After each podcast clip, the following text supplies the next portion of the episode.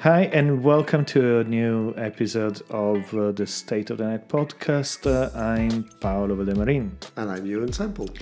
And today we're live. Uh, As opposed to dead. Well, I mean, live not in the sense that you're going to hear this while we're doing it, but uh, in the sense that we're sitting in the same room for the first time. What's very weird is not hearing, I was nearly said not hearing you through my ears. I am hearing you through my ears, but not through headphones. Yeah, I'm feeling as if I'm maybe not recording this. I'm feeling there's, yeah, there's something I, missing. I'm I'm, watch, I'm checking it. Where, where, where. So I think that it's interesting because I heard on a T V show, on a radio show, um, of how, or actually on a podcast, somebody saying how radio is good because when you have a conversation, you're facing each other, mm-hmm. as opposed to, they were saying, television, where usually you're facing an audience. So you're having a conversation, mm. but you're not really looking mm. at each other because you're fa- both facing an audience. It's like panels and conferences, so which makes, barely don't work for that. Yeah, exactly. Yeah. Which makes the whole thing like fake because you're talking to another while watching. Uh, ah, uh, but you see, well, I'd almost head, head in the other direction because one of the reasons I've always thought of maybe running a business around walking and talking is that you're not sitting facing each other. But so I always describe it as like talking to yourself, but better. In some ways, podcasting sort of feels like that. It's why I'm not a fan of video calls. Well, let's put, okay, saying, you know, let's put it this way: the fact no, that no, I'm we're saying sitting, you're not nice to look at, Paolo. I, I mean, I I am enjoying the fact of, of uh, being able to see you and not just to hear you through yeah. it. I'm also enjoying the fact that it was going to be much easier to synchronize the two tracks than it usually yes. is, because usually then I have to go there yeah. and synchronize when I say I'm Paolo Valdemarin and then you say I'm you. And if I make a mistake and you have to go back, I can see you glowering at me instead of knowing that you're doing it in secret. Anyway, uh, it has been a while since the last episode. Uh, there has been a lot of traveling for one of us. You went mm. to the American colonies, I, I heard. Did, yeah. I did. And you met a lot of common friends. Indeed, yeah. And uh, and you got a new driving license. I have. I have my class one, as it used to be called. It's now called C plus E. But yes, my big truck license. That's, how cool is that? I reckon it's pretty cool. Something I was thinking about recently, especially after our last podcast, where we we had a discussion about topics that were a little bit off our usual beaten mm-hmm. path. And uh, I was considering how I wasn't feeling too uncomfortable about doing that. And probably part of the reason for this was that... Uh, It is a very, I mean, podcasting is a very limited channel in terms of feedback. Yes, somebody mm. can leave a comment, mm. but uh, you have a pretty high threshold, entry threshold in terms of uh, getting feedback. Yeah. And uh, in a way, it makes me feel a little bit like uh, the early days of blogging before we mm. invented comments and, and, uh, and trackbacks and all the other stuff. Mm. Where if you wanted to share something, you de- you had to do it on your own platform. And uh, as we were saying before we started recording, I think that we all spent a lot of time trying to lower the threshold, trying to say we need more people. It needs to be easier and easier and easier to get in. And uh, I think that at least from some point of view, we ended up with platform with a lot of people on board creating a lot of content that I'm not very comfortable with. And now I find podcasting. And uh, some people, I won't say who, define podcasting the intellectual dark web. I mean, mm. it's this place where serious and deep, long conversations are happening. And suddenly we're all enjoying this. Yeah, yeah. And I'm thinking... Were we wrong to try to lower that threshold? It's interesting, isn't it? Because it depends on... we so often mix up... If you know, the threshold is thinking, isn't it? Yeah. And and you can make the technology as easy as you like. And, you know, I'm not making any claims for this podcast in terms of the intellectual dark web, but there's... Because you know, it's almost independent of the nature of the quality of the thinking or even what the thinking is about. But there's something about an exchange that is thoughtful Yeah. And you could have a thoughtful conversation about some very simple topics. You could have, anybody could have a thoughtful conversation at their, again, this, I don't mean this to sound condescending or patronising, but at their level of thinking. It will feel like a proper conversation at, at, at whatever level you're operating, if you like. And that quality, and I mean that in both senses of it, that, that the nature of that and the quality of that are satisfying. So it's almost like the the, the, the making things technically facile made them intellectually facile as well. And, and again, I'm really trying hard not to say that some conversations are worth more than others, but it just became superficial. It just became, it's like the business equivalent of blah, blah. You know, it's, so much business communication is just blah, blah, and nobody's saying anything. I'm thinking maybe there is a point, as you keep lowering this entry threshold, there is a point where you don't need to engage thinking in order to get through. Yes. And probably when you go past that point, yes, is where things go south, is where things don't necessarily go south, because you might still have, of course, you still have the thoughtful people, but because it's probably, in a way, it's a curve, you, you the moment you go through the, through that point where you get... Uh, orders of magnitude more content that does not necessarily need to engage thinking, it becomes much harder to find the the the stuff that not necessarily yes. the good stuff, but the stuff you're I'm personally interested into. Yes, and I think the you sort of alluded at the start of the podcast to my you know my driving, and I was saying that some of the people I'm meeting through that are just really good, interesting, kind, thoughtful people, who are invariably men, but they're men of few words, you know, many of them expletives. Um, but they are good, thoughtful conversations. You know, so to me, the quality of the conversations is high. I'm enjoying the conversation. We're talking about stuff that kind of matters. So in a way, like I said, it's independent of the medium. It's independent of the nature of the the things we're saying almost. It is true, but I... I might argue if you were to invite them on a podcast, they might share the, this type of discussion, right? Yes. I mean, probably you could translate, you could move the thoughtful conversation that you have in real life to a podcast. Yes. Probably the yes. same conversation in a set of comments on Facebook yes, would not work. I, I, I, we're agreeing. We're, we're, and, yeah. And, and, yeah, and, yeah. And, and, of, and, and of course, the, the challenge is that if you were to start having the same conversation on Facebook with the same people, yeah. and somebody could just drop in the conversation, exactly. saying something exactly. unrelated or blaming somebody or the, it, yeah. or you know, whatever. It's a, it's a bit like that video there is of people having a, if they had meetings like they have video calls. If we were doing a podcast and while we were trying to have a conversation, people were shouting at us and, and we're able to sort of intrude their audio into our conversation. That's what it's like. Of course, you always run the risk of ending up being elitist or trying to... But yeah. essentially what we're saying, and this is going to sound horrible, is that the reason why we value a podcast, even this podcast, is that nobody can interrupt us right now.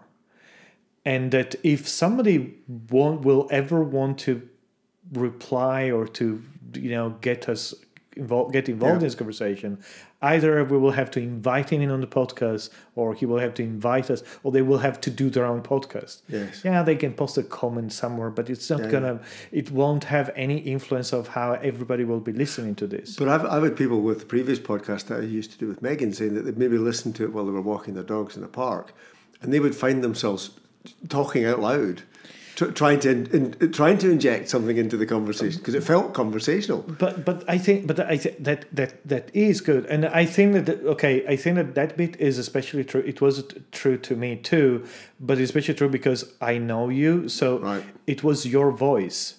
Right. And so usually, to, yeah, yeah. and usually, when it's your voice, I can interrupt you. Just interrupt you. I mean, I, I, I, I don't exactly. do that. When I, when I listen to podcasts with other people, I don't do that because I don't know. I know that there are voices on the other side of the podcast. But if it's you on a podcast, now, so that's interesting because that tips into the, at a very modest level the whole celebrity problem in a sense that we were talking earlier about Russell Brand's podcast with Yuval Harari, and, and you were saying that you've you felt you t- you took exception to some of what he was saying, but you didn't have the means to interrupt. Mm-hmm.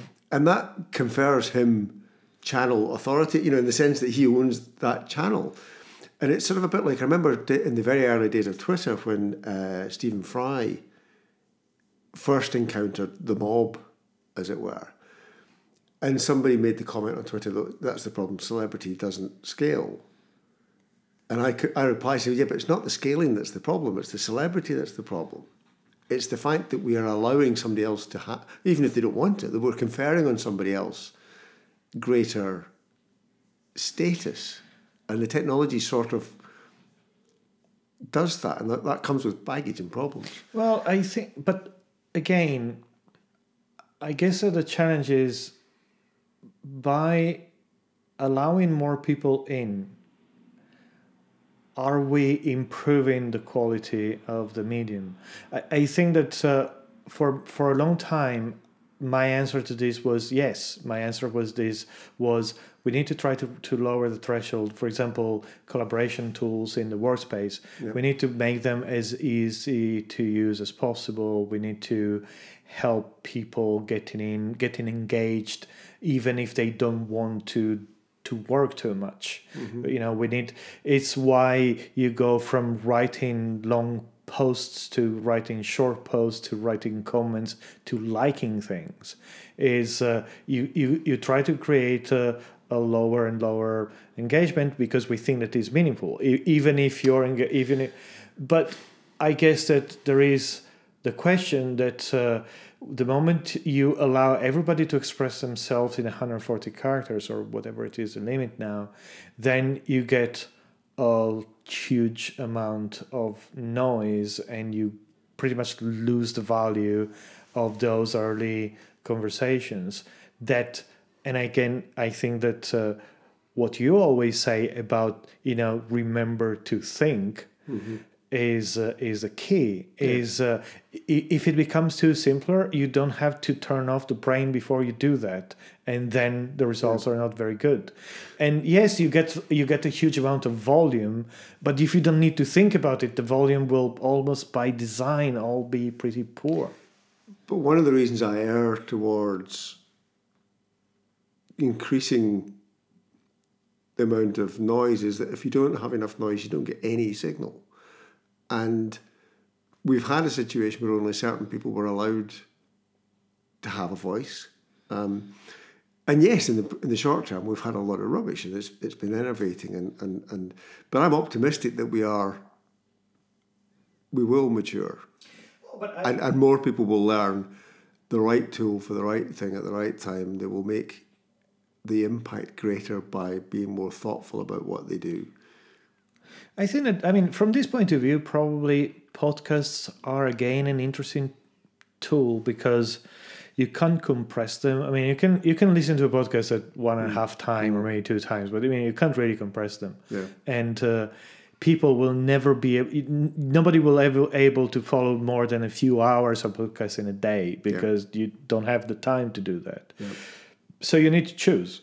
Basically, you can't follow a thousand podcasters. There's no way you can listen. Mm-hmm. So, yes, you can create a huge amount, a huge quantity, but you will still have only that amount of, of attention available that can be spent. So this will probably create, uh, this might create a situation where eventually, of course, you will have a lot of production. And I think it's great. You know, the more mm-hmm. people enter, the better. But I think that, uh, for example, with podcasting, the entry threshold is again high. It's like mm-hmm. the early blogging days. Mm-hmm. If you want to have a blog, if you wanted to have a blog, you needed to put some effort in. Yeah. It didn't mean that you need to be good with technology. Probably you didn't need to be afraid of technology. But the, but it did require a certain effort. You need to figure the thing out and then you do it. So, and to a certain degree, podcasts are doing that again. It's uh, you need to figure this thing out.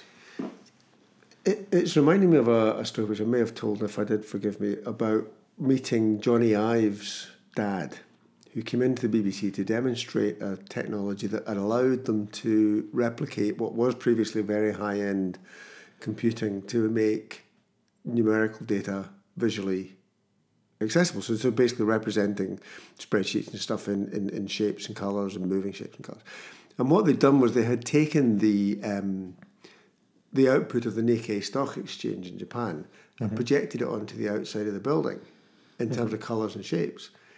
And I remember it really exciting me, the idea that previously people who would have found finance and spreadsheets obscure and opaque and difficult and never get involved, who couldn't therefore have an opinion about finance and numbers and spreadsheets, suddenly could see things, literally see things, and have an input. So again, I'm wary of, I, and I don't know exactly what you, I know what you're meaning about if there's no investment of effort, then it's easy just to, to, to be facile and not and not add quality, as it were. But equally, we don't want to preclude ideas or thinking just because it happens to take a certain amount of no, of, but a special kind of effort. I, I think I, I think that, look, we're doing this and we don't have a studio, we don't have a radio transmitter, we don't have one of us know how to do this professionally, but the other is actually doing all the editing yeah. and recording. Yeah. So the point is, the th- the, the threshold is lowered yes. dramatically. Yes. I mean, we suddenly we can do this. Yes. I guess that the point is, and it, it can get easier. I mean, I think it would be good if it was easier, but then it will become too easy, and then it will be get polluted again. And then we will invent some other tool and we will probably create something else. I but I think that in the life of this thing, yeah. there is a moment, there is a, a brilliant moment where you have quality, and this quality tends to increase for a certain amount of time because yes. more and more people get involved, you get more intelligent people, and then if we look at history of how a whole number of tools that we have seen over the last twenty years went, and then everybody else arrives and uh, we got to invent something new because uh, yeah. And I'm not saying that we don't want the other people, I but I'm saying that attention doesn't scale, quality doesn't scale. Well, but a bit like with the Stephen Fry thing, that, that's not inevitable. I sort of keep thinking of Marshall McLuhan and the, you know, the medium as the message, and finding myself sort of, sort, of, sort of disagreeing with that in the sense that, you know, having been involved in professional broadcasting, as you said, having managed editors who put a lot of time and effort into making television programmes look fantastic and, and perfect and blah, blah. And then all of a sudden consumer technology meant that any numpty with a mobile, with a fo- phone can go out and film stuff. Um, but actually some of the stuff that's made on phones and made accessible really quickly is amazing because it's a real human interest story that has a quality that frankly the over-engineered, over-produced, over-edited stuff on the telly can't even touch. Probably the television is uh, another distortion of mm-hmm. a medium, in the sense that uh, on television, I think that the challenge that you have as a producer or as a, a creator of content, wherever in the food chain you are, is that you have to deliver. It's basically... You have been hired to produce an hour of television per yeah. week. No you need to produce yeah. an hour of television per week. Some weeks you have good shit, some week you don't. Yeah. And on the weeks you don't, you got to produce an hour of television anyway. Yeah. So that, I mean, it's it's the same reason why I'm not, while I'm complaining about journalists all the time, I'm I appreciate that the journalists need to be able to write about anything mm-hmm. because they mm-hmm. are just told you go write about something. So, profession making something professional, of course, creates.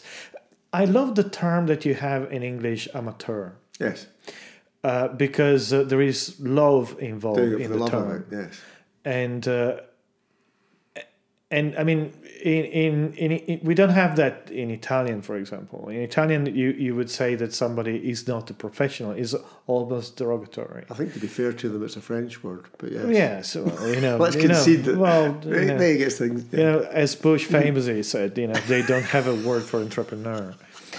Um, but let's say that, and it's of, of Latin origin, but yeah. let's say that I, I like the idea of uh, somebody doing... something for love. Yes. Then I I suppose that uh, this can mutate into the professional version of it, which might not or might be necessary because it's forced by money and other reasons. It becomes a, so I, I often talk about what I call the perils of professionalism, and it's true in the workplace. So you, when you become a professional communicator, what does that make the rest of us amateur? You know, it, to your point, and it becomes a different thing. It becomes a game that they're all playing against each other, sort of thing, or or.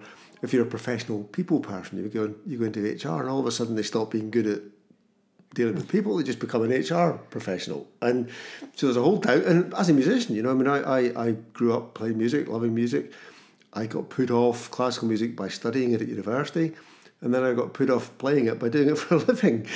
You know, but I think I uh, probably music is an interesting metaphor. I mean, as our friend Gigi Tagliapetra would probably say, you know, there is always, music is always a good metaphor yes. for, for everything.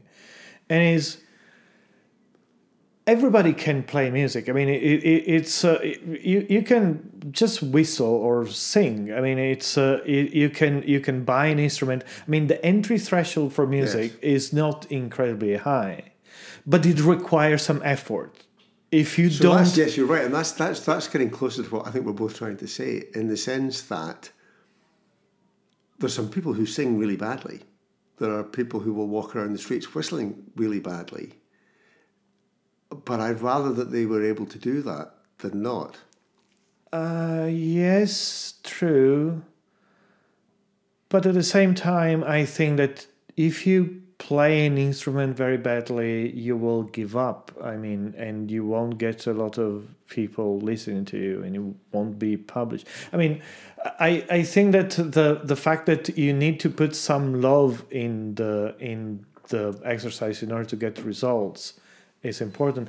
And probably if you put enough love in it and you're still not good at it, well, people will appreciate the fact that you're putting love in it. I mean, there there was a movie one or two years ago about this um, terrible, terrible American socialite who l- loved to sing. Right. And uh, she was horrible, but she was oh, famous. Well, um, Florence Foster Jenkins, yeah. back in the Victorian era, who had the money to stand up in the Carnegie Hall and was just exactly, yes. and she was, and she was, yeah. and she was terrible, but she loved it. So people kind of went along with it because yeah. hey, she was famous and she really truly loved. I mean, I don't have a problem with somebody if if you put enough love in, in your effort.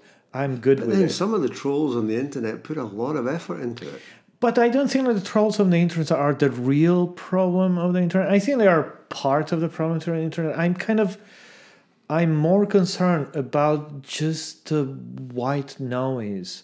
I'm yeah. more concerned about... Uh, I mean, there was a brilliant article recently published uh, about Trieste on uh, on the on an international newspaper. Right. Or no, actually on an Italian newspaper. And somebody in Italy posted a comment complaining, why do we always speak about places abroad? We should talk about Italy, which is so beautiful. And it's the type of thing that you say, okay, yeah. yeah, okay, we don't, we so don't need that.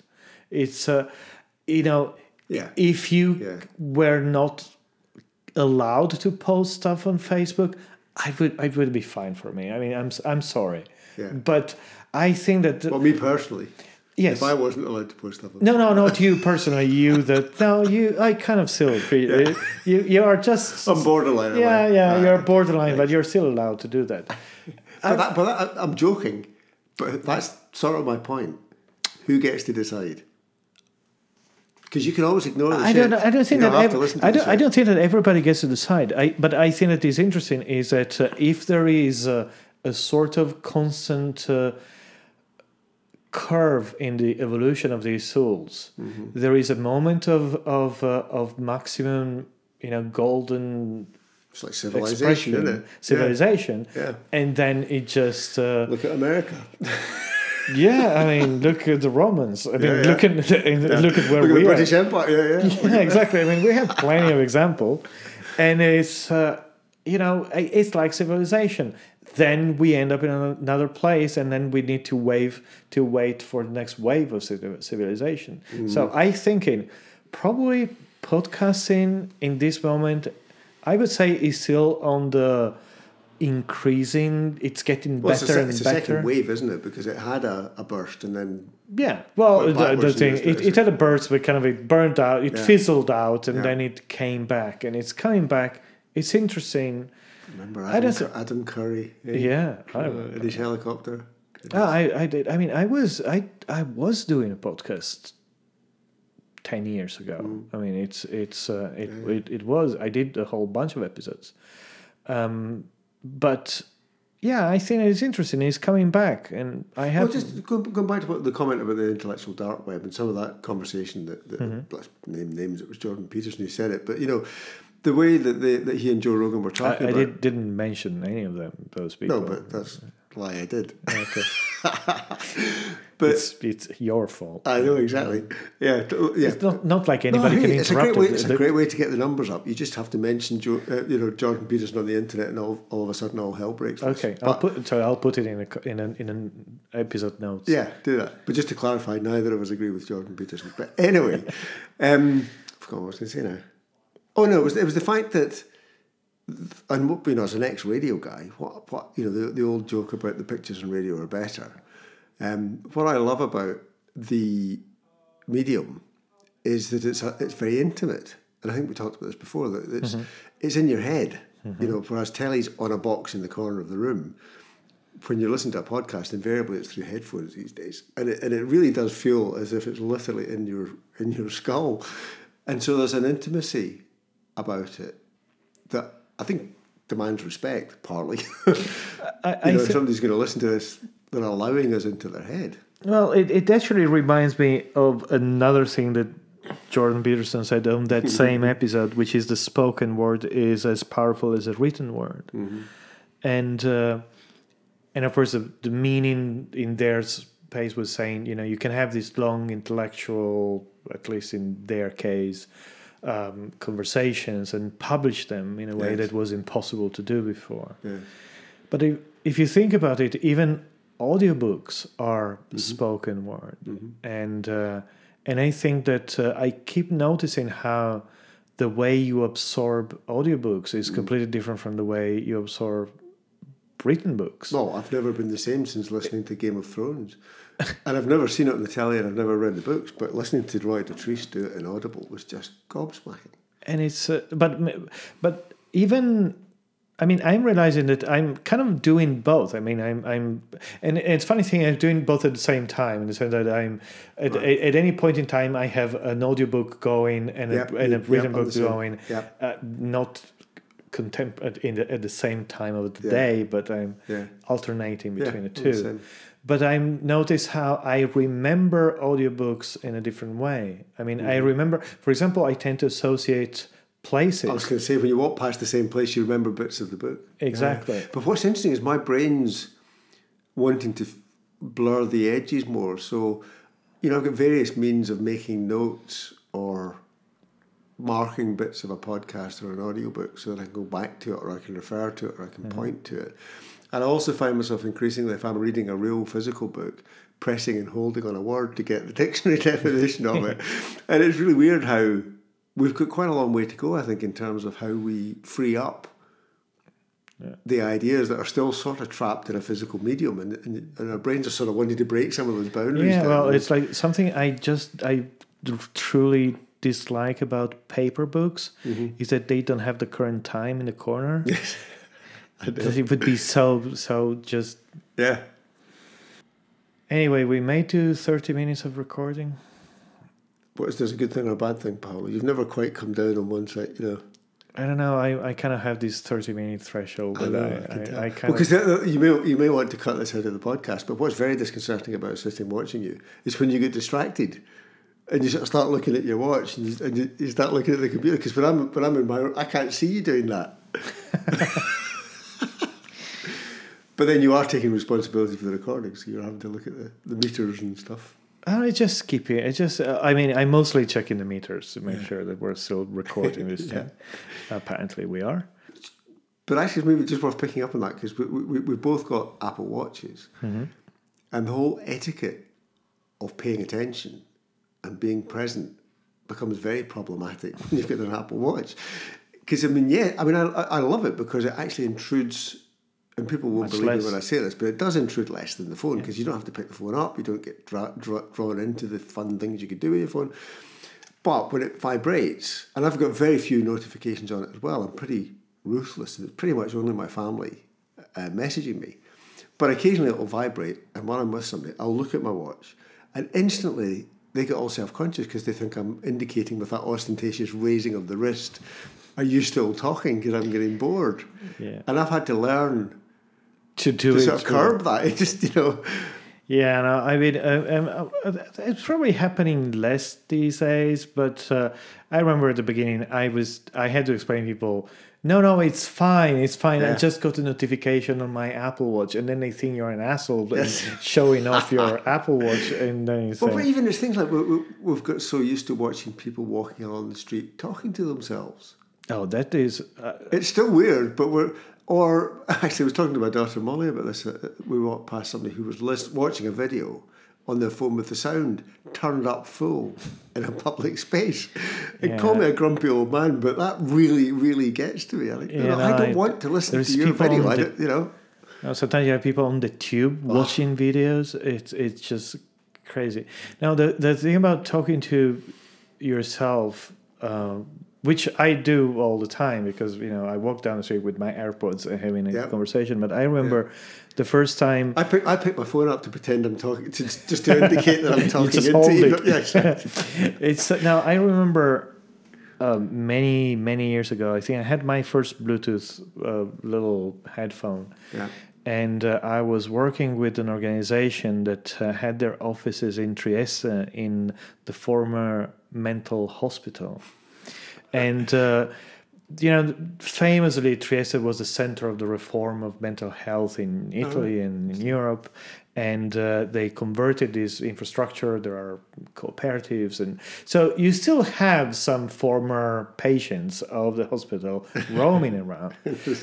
And as I was walking down the street, and I realized that uh, we were all talking to ourselves. It's it was the one place where I felt less yes. awkward having a chat with my headphones because was everybody just, was doing that. Yeah, yeah. Everyone was just mumbling to themselves as they were walking down the street. I think it's a, it's a good place to do that. It's funny, isn't it? So that, that whole thing about what's normal, you know, is it normal to walk around talking to yourself? Is it acceptable to walk around talking to yourself?